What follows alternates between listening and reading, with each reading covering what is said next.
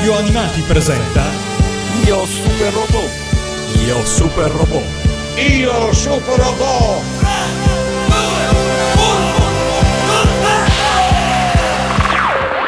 Adesso non potrai più muoverti, Koros!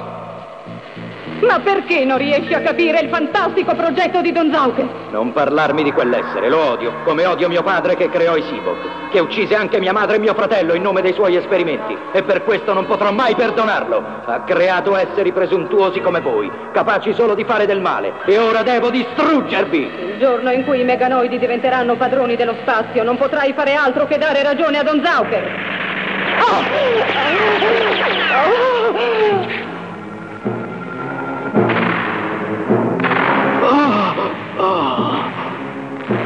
Figlio, figlio mio, puoi ancora vincere.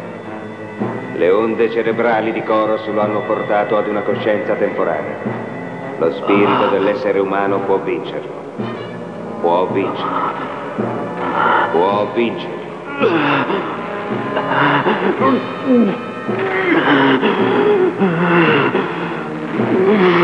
Pensi di riscattarti con questo? Ho il mio potere. Posso combattere da solo. Non ho bisogno del tuo aiuto, padre. Combatterò da solo e distruggerò tutti i meganoidi.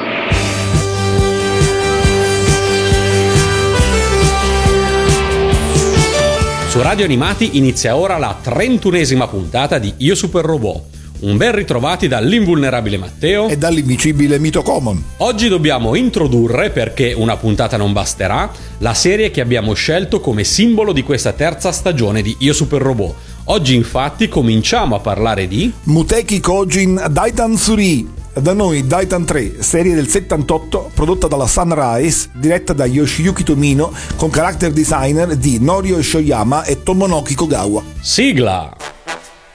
One, two, three! Titan three!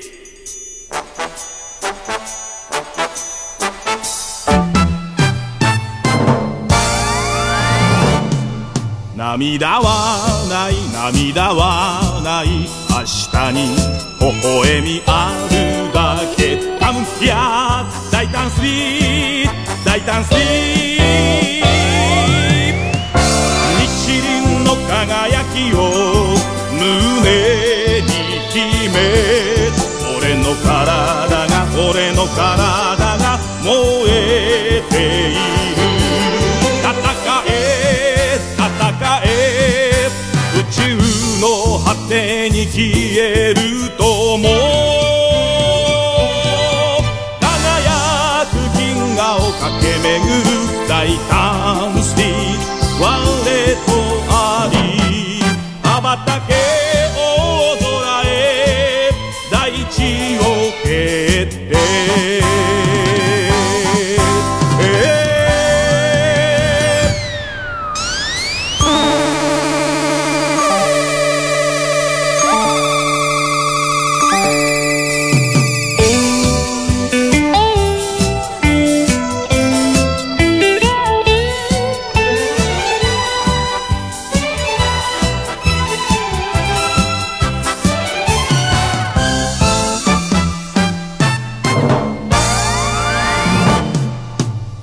しくない悲しくない。明日に希望があるだけ。カムヒア大胆スリー。大胆スリー。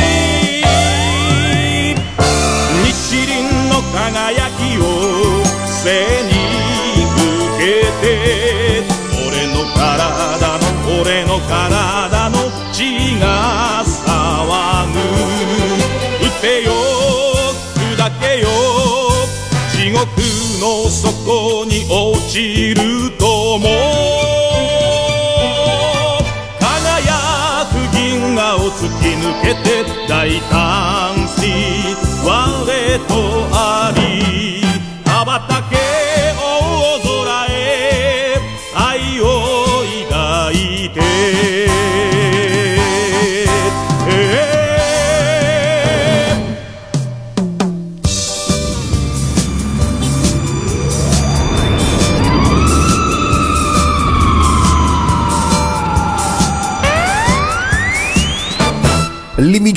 L'invincibile uomo d'acciaio Daitan 3, questo è il titolo giapponese, venne trasmesso dal 3 giugno del 78 al 31 marzo del 79 per ben 40 episodi. Non proprio subito di seguito a Zambot, ma un paio di mesi dopo. E il motivo di ciò è connesso probabilmente con quanto dicemmo eh, sulla trasmissione dello Zambot, cioè che il cartone veniva trasmesso in orari e giorni diversi in varie stazioni televisive distribuite sul territorio nazionale. Ma o forse anche per la repentina decisione di chiudere lo Zambot. E infatti, la cosa diede ad ogni modo il tempo alla Sunrise di sviluppare un prodotto di ottimo livello che avrebbe permesso di raggiungere successo e profitto. E così infatti fu. Titan 3 ebbe un grande successo, il robot trasformabile fu il giocattolo dell'estate del 78 e lo credo era il mio preferito e la casa produttrice, la Glover, fu molto molto contenta. Il guadagno fu grande e ciò diede alla Sunrise la possibilità di essere molto più libera nel creare la serie successiva, il Gundam. Daitan quindi consolida il ruolo della Sunrise come casa di produzione di serie super robotiche. 40 episodi senza finali affrettati e grande vendite per il giocattolo. Cos'è cambiato rispetto a Zambot 3? Parecchio. Con il pionieristico lavoro sullo Zambot abbiamo visto la Sunrise e Tomino avevano trasformato una serie robotica per i più piccoli in una tragedia animata di riflessione sulla guerra e sulla tecnologia. Noi stessi, quando l'abbiamo commentata, ci siamo detti molto bella, ma se vogliono proseguire con l'animazione devono alleggerire un po' il tiro. Consapevoli evidentemente della cosa, Tomino e il suo staff, nascosto dallo pseudonimo collettivo di Hajime Yatate, così fecero.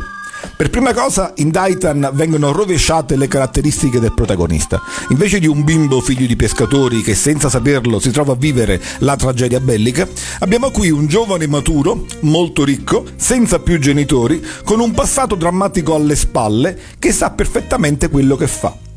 Nonostante i dati tecnici ufficiali della serie, ovvero quelli ricavabili dal Roman album giapponese, gli attribuiscano 18 anni, il protagonista Aran Benjo in realtà sembra un po' più grande del primo Tetsuya e dello stesso Actarus. Non può che essere sulla ventina avanzata, almeno sui 25 anni, e quindi, soprattutto per gli standard dell'epoca, molto maturo. Insomma, quello che Kappei vive nella serie Benjo l'ha già vissuto. Come seconda novità si decise di mescolare elementi drammatici con elementi comici, con un sapiente mix che in qualche modo era stato anche tentato in alcune puntate dello Zambot, ma lì non propriamente riuscito. Nel Daitan invece la cosa riesce perfettamente, tanto che in molte puntate, alcune le ricorderemo, la verve comica è dominante e le gag sono all'altezza di quelle della seconda serie di Lupin III, che allora andava in onda già da un anno ed aveva un grandissimo successo. Ci sono inoltre altre somiglianze con il ladro donnaiolo e galantuomo. Benjo è infatti affiancato da due personaggi femminili affascinanti e con una indubbia carica erotica. Le sue due collaboratrici, la bionda Beauty Tachibana e la Mora Rei Kasangio. In questa forma, nella super robotica degli anni 70, è un unicum. Forse l'elemento erotico non è una novità assoluta, sto pensando a Jun del grande Mazinga, ma sicuramente si alza il dosaggio. No, no, certo, la novità è il fatto che il personaggio è tutt'altro che indifferente o impacciato con le comprimarie, né queste fanno troppo le preziose. Benjo poi è assistito da un simpatico e irreprensibile maggiordomo che è uno dei personaggi più riusciti di Tomino, il fido Garrison Tokida. Con il suo contegno da perfetto maggiordomo britannico è non solo utile alla riuscita della squadra, ma è anche fonte di gag molto divertenti, soprattutto con e con il piccolo Toppi, il più giovane collaboratore di Benjo, un orfano incontrato nella seconda puntata. Insomma, invece di puntare su un pubblico infantile, Daitan presenta una trama con personaggi e caratteristiche più adulte e ci narra una storia dai toni un po' più scanzonati. E così, lasciato il collegamento con lo Zambot solo al numero 3 e all'assonanza del titolo, Kojin invece di Chojin, col Daitan 3 si passa, non solo metaforicamente, dalla luna al sole. La canzone iniziale, che avete appena sentito, rimarca subito questa differenza. Namidawa Nai, Ashtani Hohemi Arudake. Niente lacrime, domani ci sarà solo il sorriso. Chiaramente il messaggio è da leggere in contrapposizione alla sigla finale dello Zambo. Hai idea di quanto mi piaccia una sigla TV che allude ad una serie precedente? Nelle sigle italiane non ho mai scorto nulla del genere ed è un vero peccato. Ad ogni modo, noto come tu abbia sottolineato l'un po' affermando che Daitan è più scanzonato dello Zambot. Noti bene, perché vedi eh, spesso si legge in giro a proposito del Daitan come di una serie allegra, dai toni comici, spensierata, seppur in contesto di guerra. Ora, non c'è dubbio che sia anche così e che molte puntate abbiano un tono leggerissimo, però Daitan non è Godam, del quale comunque abbiamo ricordato gli aspetti seri al di là dello stile comico, soprattutto lato dei malvagi. E il sottotraccia drammatico in Daitan rimane latente e pronto a riemergere ed è parte fondamentale della storia. Ci sono puntate in cui all'improvviso si passa dal comico al tragico ed il mix è senza dubbio il punto di forza della serie. E eh, lasciamelo aggiungere, è proprio grazie a questo sottotraccia che io, eh, da sempre insofferente di macchine del tempo varie e più in generale di ogni cosa non prenda sul serio super robot e fantascienza, è proprio per questo sottotraccia che ho sempre apprezzato Daitan. Sì, anch'io. Del resto, concepire un anime solo comico per Tomino sarebbe stata un'impresa impossibile. Eh, il Daitan è una delle sue poche creazioni che abbia toni divertenti ed è, a mia opinione, il massimo a cui è potuto arrivare. Ad ogni modo, come dicevo, il mix è riuscito davvero. La cosa che è più sorprendente è che molte di queste cose le ho notate rivedendo la serie da grande. Da piccolo intuivo ma solo da grande ne ho avuto la conferma. Daitan infatti approfondisce la riflessione critica sul ruolo della tecnologia e ne mostra gli aspetti più disumani. Prima di approfondire tutto ciò, eh, dici quali sono rispetto allo Zambot le differenze dal punto di vista tecnico e della squadra di lavoro. Dal punto di vista tecnico e narrativo, il cartone è più curato ed omogeneo di Zambot.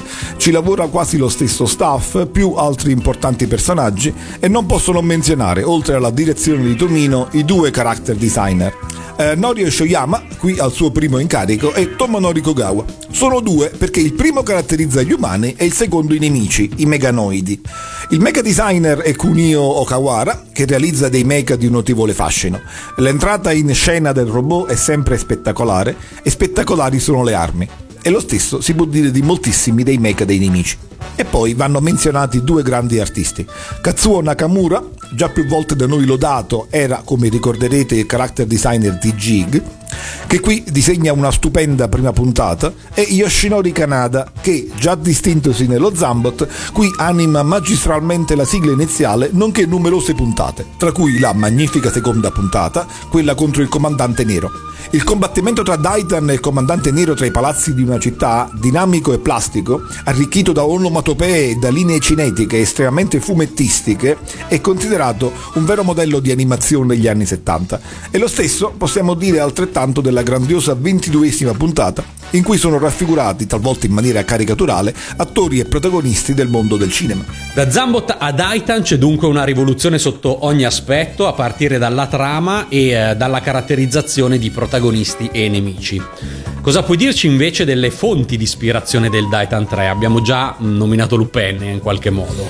Posso dirti che c'è una novità significativa nell'ispirazione di Daitan. Siamo infatti nel 78 e di lì a poco la fantascienza cinematografica avrebbe cambiato definitivamente stile perché Guerre Stellari, o Star Wars come oggi si usa dire, avrebbe ridefinito completamente il genere. In Giappone Guerre Stellari arrivò nei cinema il 30 giugno del 78, quindi poco dopo l'inizio della trasmissione del Titan e decisamente molto dopo la sua uscita negli USA il 25 maggio del 77. Ma Tomino l'aveva di certo già visto e l'influenza è evidente da subito.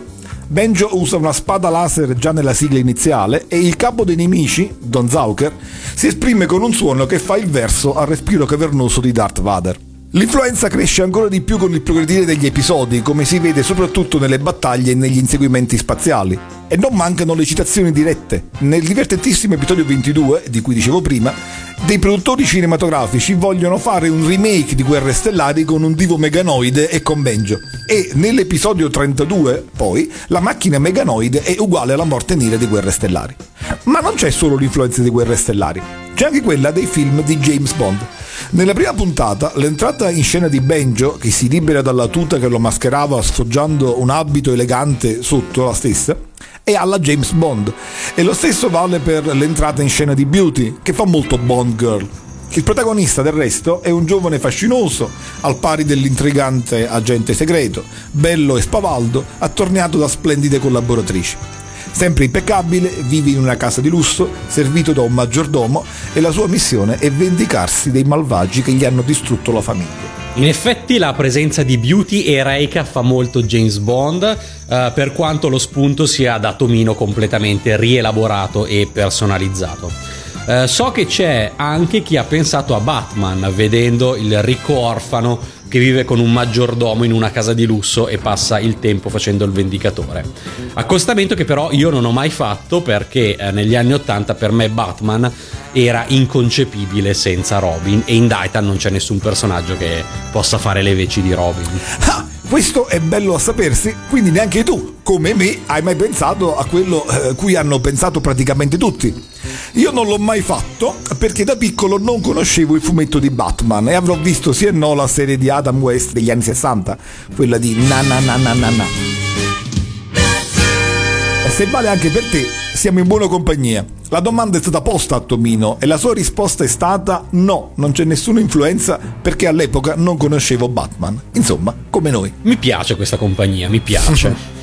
A quanto all'agente segreto, un altro punto di contatto ci viene dai romanzi dedicati al protagonista, appunto Arambenjo. Come Zambot, Daitan non ha un manga alla base, la Sunrise in genere lavora su prodotti originali.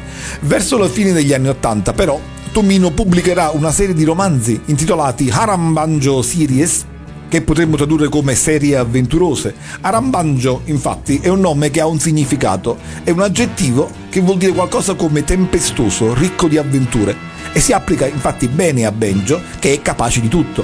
È possibile che nel 78 Tomino avesse già buttato giù la struttura del romanzo, come del resto fece anche con Gundam.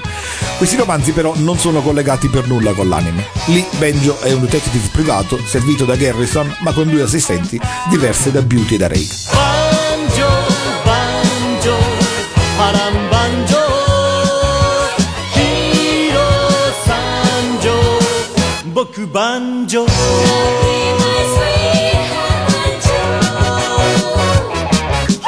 色めざした万丈が虹をくぐってやってきた。夢は追加とマシン飛ばして敵を撃つ。熱血一つ。命を懸けて修羅の巷で我が名呼ぶ。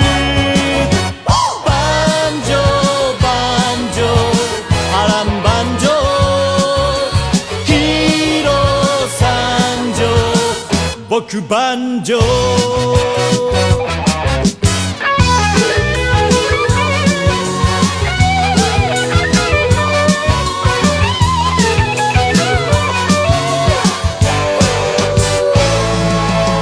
ーロー目指した万丈が翼広げて飛んでき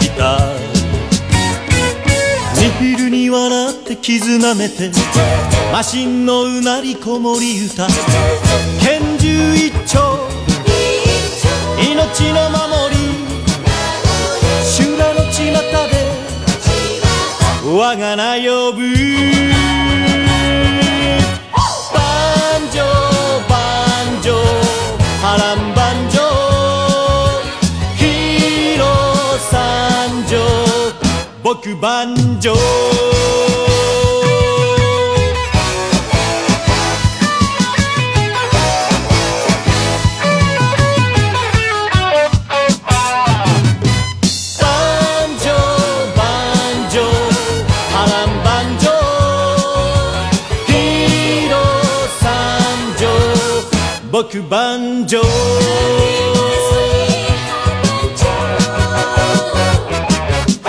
ーロー目指した万丈が謎を残して消えてゆく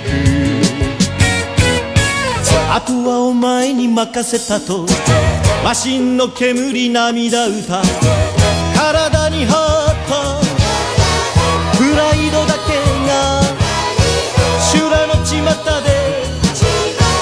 我が名呼ぶ。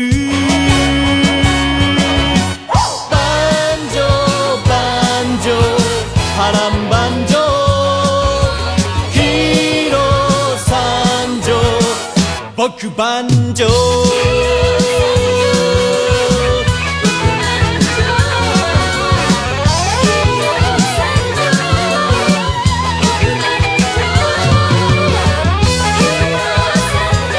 Direi che a questo punto siamo pronti per la trama del Daitan. È vero che la conosciamo quasi tutti, ma forse l'abbiamo rimandata già troppo. La trama parte da questo punto. Aran Benjo, Benjo è il nome e Aran è il cognome e la versione italiana ha mantenuto l'onomastica giapponese pur pronunciando il nome erroneamente all'inglese. Aran Benjo, ricco milionario, figlio dello scomparso dottor Aran Sozo, è un cacciatore di meganoidi. Vive in una villa servito dal maggiordomo Garrison e ha un'assistente molto bella, Beauty. Nella prima puntata della serie recluta inoltre Reika, giovane allieva dell'Interpol, anche lei sulle tracce del meganoide Sandrake. Tra l'altro, come ha osservato un amico nella sua pionieristica pagina web sul Daitan su TV Cartoon Mania, la prima puntata offre una perfetta sintesi di tutti gli elementi che contraddistinguono in seguito l'intera serie. Sono già presenti sia scene comiche o comunque surreali, sia scene drammatiche e infatti Toda, il collega di Reika, muore. I meganoidi sono dei cyborg umanoidi creati a suo tempo dal padre di Benjo, che però si sono resi indipendenti, si sono liberati dei loro creatori e hanno ambizione di supremazia. L'obiettivo di Benjo è di stanarli e distruggerli prima che possano attuare i loro intrighi e loschi piani. Qui c'è un altro punto possibile di ispirazione. Non vi ricorda infatti il film Blade Runner, in cui il protagonista va a caccia di replicanti? Sappiate però che per quanto il romanzo sia del 69, il famoso film è dell'82. Continua ad aumentare la quantità delle fonti di ispirazione del Daitan, Guerre Stellari, Blade Runner, James Bond, tantissime di queste occidentali, fra l'altro, non ci avevo mai badato ma soprattutto mi fai realizzare una cosa ancora più importante che non avevo mai messo a fuoco. Non c'è un professore combattente che adotti o addestri Aram Benjo e non c'è un attacco nemico. Questa volta è Benjo che dalla prima puntata va a caccia di meganoidi. Esattamente, questa è la caratteristica del Titan 3. Normalmente è Benji ad attaccare i meganoidi. Solo nella puntata 32, che però è davvero comica, c'è un attacco meganoide alla villa di Benjo e solo in alcune puntate i meganoidi cercano di far fuori direttamente lui. E c'è un motivo. Quanto all'ispirazione soprattutto occidentale, è di certo uno dei motivi del successo di Daitan da noi. Benjo è un personaggio particolarmente affascinante, ma è proprio come il vincente protagonista dei film americani e gli piacciono le donne. Sempre nella prima puntata, ad esempio, è divertente vedere come, appena sfuggito ai meganoidi, nel bel mezzo dell'inseguimento di Lord Sandrake, trova il tempo di notare l'avvenenza di Reika.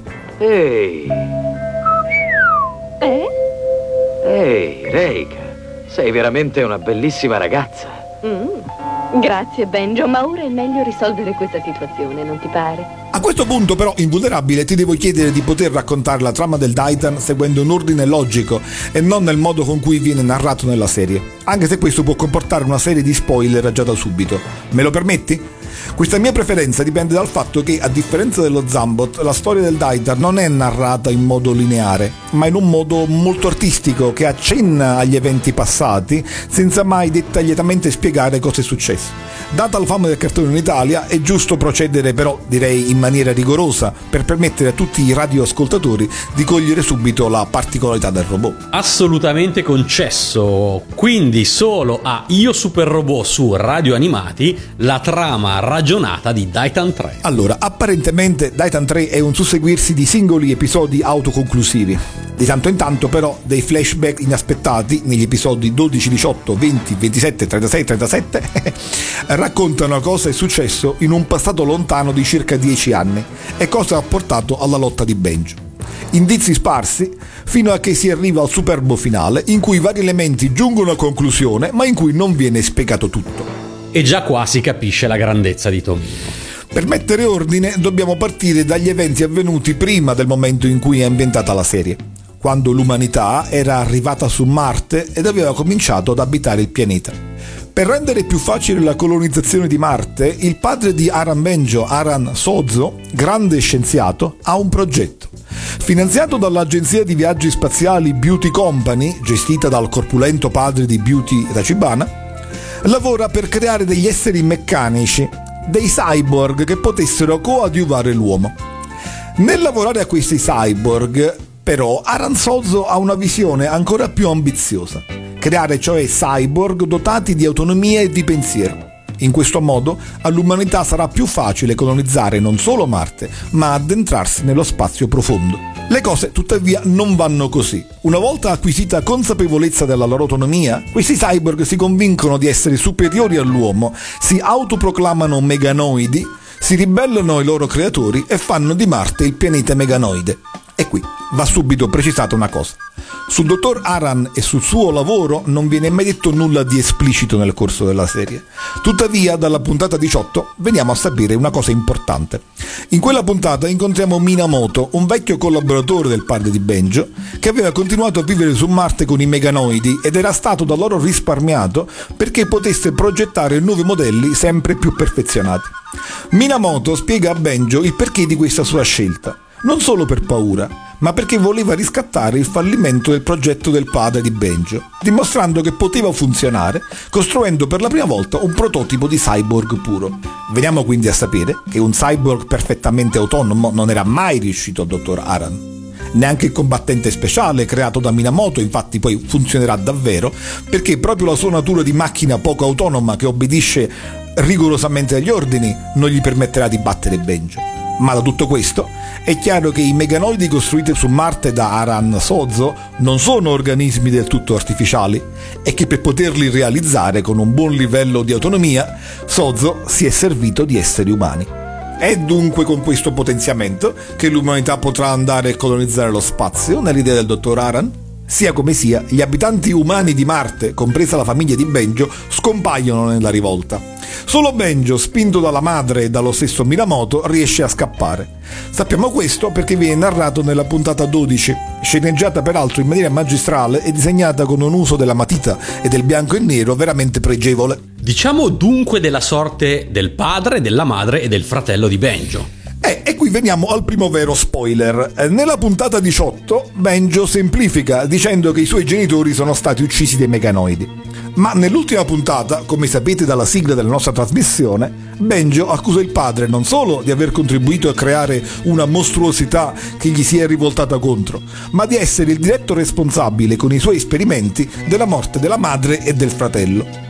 Anche nel Roman album giapponese dice proprio la stessa cosa, parlando di Aran Sozo. Tuttavia, troppo preso dalle sue ricerche, usati il fratello e la madre di Benjo nei suoi esperimenti, ha finito per ucciderli. Anche nell'episodio 36, infatti, il comandante meganoide Freud cerca di neutralizzare Benjo facendogli rivivere il trauma degli esperimenti del padre su madre e fratello. E lì tutto è molto esplicito. Freud spiega che il meraviglioso sogno vissuto da Benjo, che vede la sua famiglia felicemente a tavola, lo sconvolgerà al punto che, e sono testuale, le azioni successive gli appariranno in tutto il suo orrore rendendolo impotente. Quali sono le azioni successive? Subito dopo, madre e fratello, solo loro notate bene, non il padre, si rivelano cyborg, Benjo entra in crisi e quando la supera dice a Freud So bene che avresti voluto annientare la mia volontà riportandomi con i ricordi spiacevoli al passato.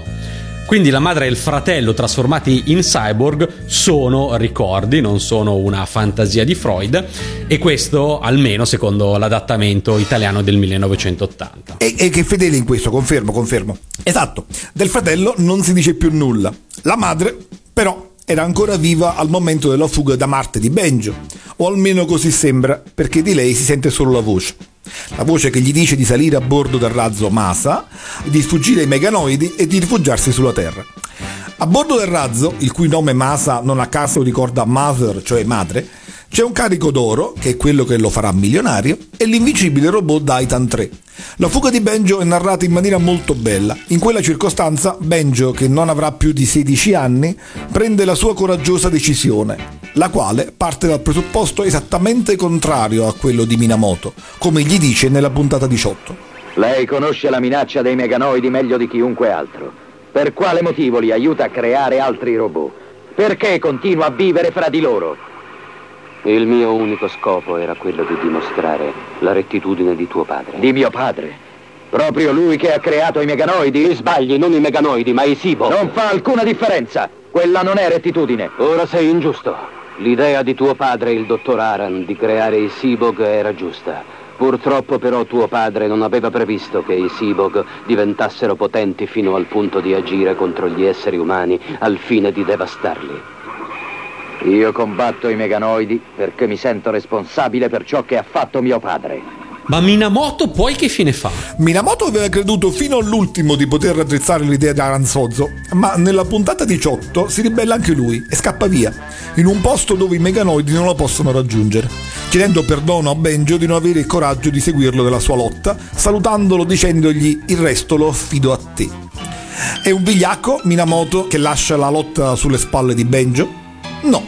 Benjo sa che su Marte e grazie a lui sarà riuscito a scappare. Miramoto è semplicemente uno ormai troppo deluso per fare quello che va fatto. Mica che io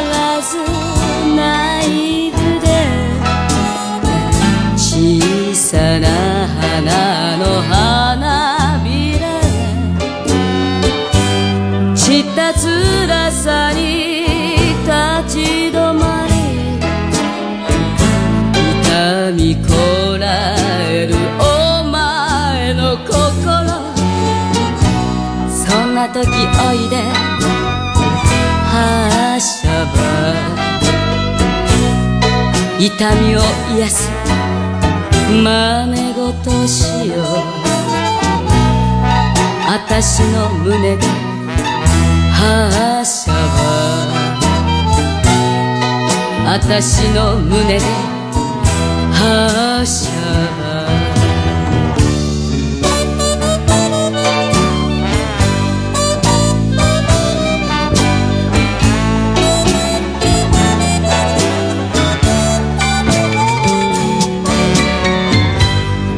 見かけによらずデリケート袋小路で覗き見した疲れる人生もう嫌とそしてつまずくお前の心そんな時おいでばほんの少しの安らぎごっこ私の胸ではしゃば私の胸ではしゃば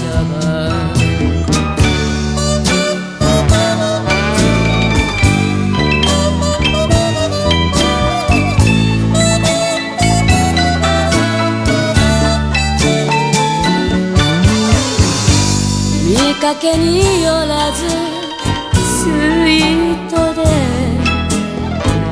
見知らぬ街のカフェテラスついでに話した愛のことそして傷つくお前の心。そんな時おいで。はしゃば本当の愛をうん本当の愛を私の胸ではしゃば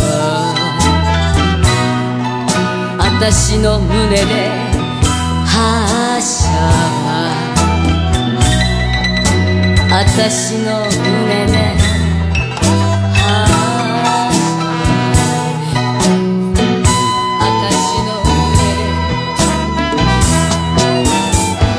Dici di più ora sul Daitan, che serve a capire meglio anche l'antefatto. Eh, partiamo da come è fatto, che cosa ha di caratteristico, quali novità introduce e soprattutto perché 3. Con molto piacere. Innanzitutto il nome. Come Arambanjo, anche Daitan ha un significato. Il nome si scrive Daitarn, ma si pronuncia Daitan, perché in giapponese Daitan vuol dire audace, e quindi sbagliata la pronuncia del nuovo doppiaggio. Il numero 3 invece richiama lo Zambot, ma in Zambot indicava il numero dei mezzi che componevano il super robot componibile e trasformabile. In Daitan, che è un robot trasformabile ma non componibile, allude alle sue tre trasformazioni. Quella di partenza, in astronave, in originale il Die Fighter, quella da combattimento in robot antropomorfo, anzi umanoide se consideriamo i movimenti facciali, e infine quella più rara in carro armato, Dai Tank. Siamo quindi un passo indietro rispetto allo Zambot, un po' come dicemmo per il Daimos? No, no, niente affatto. Non è un caso che Daitan sia un robot unico. Da un lato è molto grande. Tra tutti i robot che abbiamo visto finora è il più grande dopo Vanguard e almeno fino all'81 sarà il terzo più grande. Il motivo è ovviamente la sua natura di astronave. Ma questa unicità di Daitan ha anche un particolare significato. Il pilota infatti è Benjo, non altri. I comprimari della serie non hanno un ruolo combattente, se non marginalmente. Ci sono tre puntate, la 13, la 28 e la 33, in cui vediamo pilotare il Daitan a Toppy, Beauty, Reika e infine Garrison, e sono molto divertenti proprio per questo. Ma qui mi preme ricollegarmi a quanto osservavi prima in Titan non c'è una base da difendere o un professore combattente che coordina la battaglia o allena Benjo. Il Titan è di Benjo ed è l'arma con cui lui distrugge i meganoidi. Tutti gli altri, da Garrison a Toppy, sono suoi dipendenti che lo aiutano in questa sua lotta personale, ma a vantaggio dell'umanità. Titan è insomma una sorta di Benjo potenziato.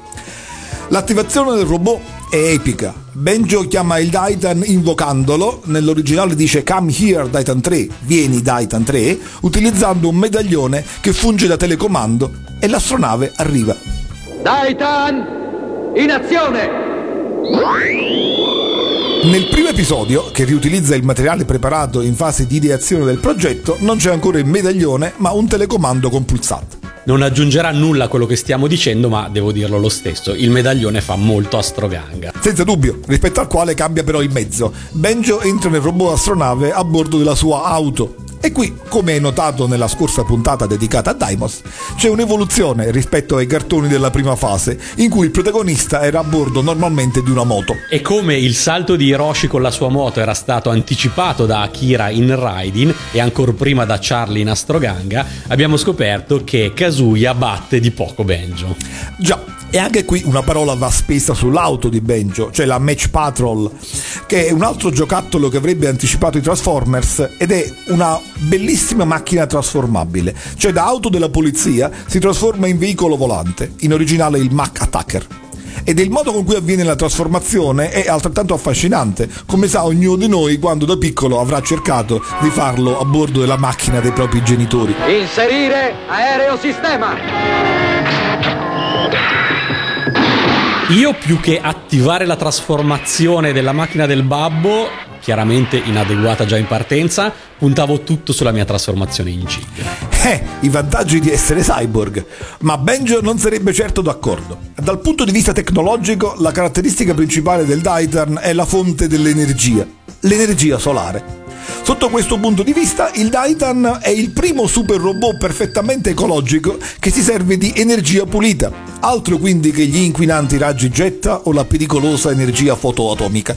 Stranamente non ho mai visto neanche una vignetta, un meme circolare sul web a proposito di tutto ciò. Vero, eh? Neanche una manifestazione ecologista utilizza il Titan. Boh. Peraltro non è neanche l'unico della serie, perché nella terza puntata il direttore del centro di energia solare, eh, che è ahimè il padre di un amico di Toppi che con grande strazio per il figlio si rivela essere un meganoide, ricorre appunto all'energia solare per combattere contro il Titan. Dal punto di vista estetico, il Titan è molto bello, l'aspetto grafico è come lo Zambot ispirato alla tradizione giapponese, cioè ricorda espressamente le armature dei samurai. La trasformazione è spettacolare, il giocattolo era fatto benissimo, da piccolo era il mio preferito, l'ho già detto, e della serie televisiva rendeva molto fedelmente la trasformazione in tutte le sue parti. Uno degli aspetti più affascinanti del Daidan però è il modo rituale e scenografico con cui Benjo introduce il combattimento o utilizza molte delle sue armi. Nell'animazione giapponese, in particolare nella super robotica, ha molta importanza la ritualità e quello che abbiamo più volte menzionato eh, è importantissimo, il cerimoniale dell'agganciamento. Ovviamente c'è anche in Titan, in cui la procedura di inserimento della Match Patrol nel robot è un lungo percorso che culmina con la trasformazione del Titan da astronave a robot antropomorfo. Ma a questa ritualità il Titan ne aggiunge una ulteriore.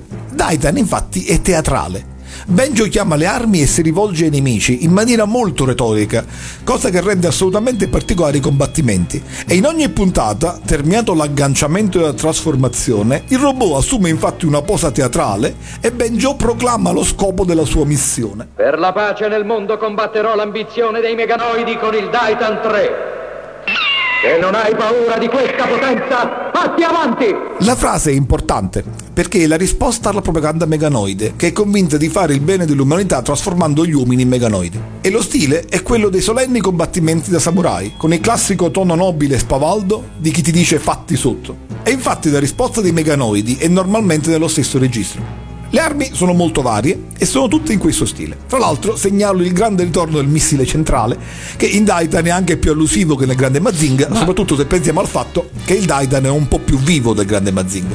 Ma cosa dici? Il Daitan missile ha pure degli evidenti alettoni per evitare ogni allusione. Beh, soprattutto però comunque il Daitan ha l'arma finale più spettacolare della super robotica, l'attacco solare che è un vero perfezionamento stilistico e grafico dell'attacco lunare dello Zambot. Anche qui, in tutti i suoi particolari, è davvero teatrale il modo con cui il Daitan si mette in posizione e Benjo annuncia l'uso dell'arma che gli permetterà di raggiungere la vittoria finale. Le braccia del robot si spostano e ruotano a seconda delle parole pronunciate. Facciamolo insieme. Alziamo il braccio destro in alto richiamando l'attenzione con le prime parole. Ed ora Ruotiamo il braccio di 180 gradi e invochiamo la potenza del sole. con l'aiuto del sole Ruotiamo di altri 180 gradi il braccio a compiere il giro completo e proclamiamo, e- e proclamiamo lo scopo del colpo. vincerò! Tendiamo l'altro braccio adesso chiuso a pugno diretto e proclamiamo il nome del colpo. Attacco solare! E con le braccia prima chiuse davanti al petto e poi dischiuse in posizione a croce, carichiamo e poi lanciamo il colpo. Energia! Ora potete ripetere. Ovviamente questo è l'adattamento italiano originale e presenta qualche variazione a seconda della puntata. Quello giapponese invece è fisso e i movimenti sono pensati per quel testo. Ed ora, con l'aiuto del sole, vincerò! Attacco solare! Energia! Segue il Daitan scontro. Colpito il nemico con un colpo secco di luce solare, il Daitan gli si lancia contro e lo trapassa. Neanche un altro classico come l'arma finale del Daltanios, di cui parleremo tra qualche puntata, può competere. Non ti ho mai sentito parlare di un super robot con questo entusiasmo. Mi sta venendo il dubbio che il Daitan sia il tuo preferito, sbaglio? Sai che non mi posso sbilanciare. Tutti i super robot sono piezze core. Ma sicuramente in cima alla mia top 10 ci sono Jig e Daitan. Ma uh, cos'è esattamente il Daitan? Chi lo ha costruito? Eh, non viene mai chiaramente spiegato, ma dalla puntata 35 sappiamo che il Daitan è tecnologia meganoide e si capisce abbastanza bene che doveva essere il modello per un Megaborg. I Megaborg, come spiega Benjo nella prima puntata, sono i giganteschi robot da combattimento dei meganoidi. Incrocio di robot di cyborg, in cui i comandanti meganoidi hanno il potere di trasformarsi. Si può supporre che Daitan sia un prototipo di Megaborg, prodotto in momento in cui la tecnologia meganoide non era ancora completa. Questo spiega del resto il perché delle famose espressioni facciali del Daitan, dato che i Megaborg sono praticamente vivi. Su questo però devo dire una cosa. Nonostante ancora lo si trovi scritto da varie parti, il Daitan non è certo né il primo né uno dei primi super robot ad avere espressioni facciali. Se contano gli occhi, il primo è addirittura Super Robot 28. Se invece guardiamo alla bocca, i primi sono sicuramente Astroganga e ad ogni modo Raidin. Insomma, è in buona compagnia. Quanto a chi l'abbia creato, nell'ultima puntata, come vedremo, Benjo dichiara di combattere con le sue sole forze senza l'aiuto del padre. Suppongo quindi che il Daitan sia come tutti i Megaborg, cioè magari progettati originariamente da Sozo o da Minamoto, ma realizzati dai meganoidi direttamente. Il Daitan quindi è tecnologia meganoide, anche un po' antiquata, ci fai notare, quindi senza fare spoiler, nel caso in cui Benjo dovesse vincere, evidentemente eh, l'ingrediente umano sarà quello che farà la differenza, notiamolo fin da adesso. La fuga di Benjo ci ricorda molto la fuga di Actarus con Goldrake sulla Terra. C'è la stessa ambiguità dovuta al fatto che la tecnologia utilizzata per salvarsi è la stessa tecnologia che minaccia la Terra. Ambiguità rafforzata nel Daitan dal fatto che la tecnologia nemica, cioè la tecnologia meganoide, è in realtà essa stessa creata dagli esseri umani. Esatto. Ma c'è di più. La storia del Daitan parte precisamente dal punto in cui era arrivato lo Zambot. Gli uomini, in questo caso il dottor Aran, creano dei robot, ma questi si convincono di essere migliori degli esseri umani e di dover perfezionare l'umanità. Questa tecnologia, cioè, è di per sé disumana e di questa invenzione Benjo accusa chiaramente suo padre. Qui sta la differenza fondamentale tra Actarus e Benjo. Actarus è inseguito dal suo passato ed è chiamato a combatterlo. Benjo lo insegue per cancellarlo. Ecco perché non è Benjo ad essere attaccato, ma è Benjo a cercare di attaccare i meganoidi. Benjo odia la creazione del padre, odia i meganoidi, non perde un'occasione per insultarli. Proclama di combattere per la pace del mondo perché i meganoidi ritengono di poterla realizzare loro. Appena può li sbeffeggia e fa di tutto per dimostrare la loro inferiorità. E questo perché li conosce bene, li ha visti da bambino, li ha visti evolvere nella loro presunzione e sa che nonostante siano convinti di essere superiori agli esseri umani, sono solo delle macchine. Come Benjo conosce bene i meganoidi, i meganoidi conoscono bene Benjo. Alcuni lo temono, altri no. Alcuni cercano addirittura di capirlo e tra questi c'è niente di meno che Koros, la principale collaboratrice di Don Zauker. Nella puntata 20 la prospettiva è proprio la sua. Quel ragazzo vigliacco che è scappato da Marte con il Titan, perché non capisce il sogno meganoide? Perché ci ostacola? È pur sempre il figlio di colui che ci ha creati. Al punto che in questa puntata Koros esiterà ad uccidere Benjo. Koros è apparentemente la più idealista del mondo meganoide, cioè crede ciecamente nella idea di Don Zauer e su questo torneremo diffusamente parlando dell'ultima puntata nella prossima puntata della nostra trasmissione. Quando Koros porrà a Benjo la stessa domanda, che suona quasi un ma che ti abbiamo fatto? E la risposta di Benjo è, come sentiamo inizio di puntata della nostra trasmissione, sublime. Ma perché non riesci a capire il fantastico progetto di Don Zauker? Non parlarmi di quell'essere, lo odio, come odio mio padre che creò i Sibok, che uccise anche mia madre e mio fratello in nome dei suoi esperimenti, e per questo non potrò mai perdonarlo. Ha creato esseri presuntuosi come voi, capaci solo di fare del male, e ora devo distruggervi! È questo aspetto edipico che riassume in sé tutto il fascino ribelle e maturo di Benjo. Distruggere il megalomane progetto del padre, ereditato dai meganoidi, è diventato quindi ancora più disumano con un robot affidatogli da sua madre. Ma questo è materiale per la prossima puntata, dove parleremo più precisamente dei loschi piani dei meganoidi che diventano chiari già nel secondo episodio della serie. È in questo episodio, tra l'altro, che Benjo conosce e recluta il piccolo Toppy nel gruppo. Toppy è un bambino coraggioso che era riuscito a scappare alla cattura dei meganoidi. Posso confessare una cosa su Toppy? Per me è il personaggio meno riuscito della serie, eh, sorprendentemente inadatto, visto soprattutto il precedente dello Zambot, alla identificazione di un piccolo spettatore. O non condivido la tua antipatia per Toppy. Non solo è un personaggio divertente con i siparietti compiuti e Garrison nei momenti in cui si rivolge al pubblico direttamente come nelle spiegazioni d'Aitan, in cui spiega in retroscena di qualche effetto fisico. È un bambino coraggioso trovato da Benjo e da Reika nella seconda puntata e nonostante abbia palesemente perso la famiglia nell'attacco meganoide, non ha paura, anzi è spavaldo e irriverente e ritrova quindi in Benjo un fratello maggiore da imitare. E Benjo lo accoglie forse per questo. È importante del resto che ci sia un bambino nella serie. Per i motivi infatti che diremo nella prossima puntata, i meganoidi non hanno e non usano bambini. Aspettano che crescano per poi trasformarli in meganoidi. Nella terza puntata, come dicevo, il padre del suo amico Pino è un meganoide e propone a Pino e a Toppi di diventare tali. E Pino reagisce come Benjo. E Toppi, in fondo, è anche lui così. E con questa divagazione su Toppi giunge al termine il tempo a nostra disposizione per la prima puntata di Io Super Robot su Daitan. Beh, allora, proprio in omaggio a Toppi, che in originale si chiama Toppo, o Top, eccoci pronti a ballare con lui il tango della sigla finale giapponese del Daitan, Toppo de Tango. Un saluto da Benjo. Un saluto da Garrison. E un ringraziamento ad Andrea Mister Tachibana Freccia. Il nostro cuore batterà per la libertà. お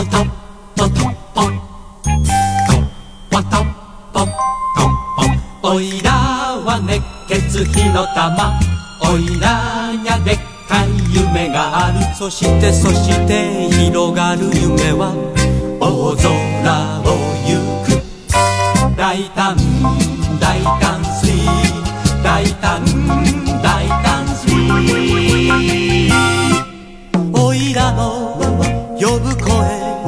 聞こ聞こえたら地の果てから地の果てから飛んでこい。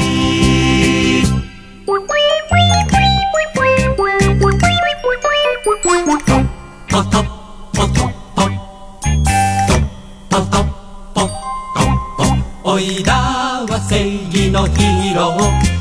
ちょっぴりでしゃばりおっちょこちょいでもさでもさ失敗なんか怖くない。大胆大胆スリー大胆大胆スリーおいらの呼ぶ声聞こ聞こえたら地の果てから地の果てから飛んでこい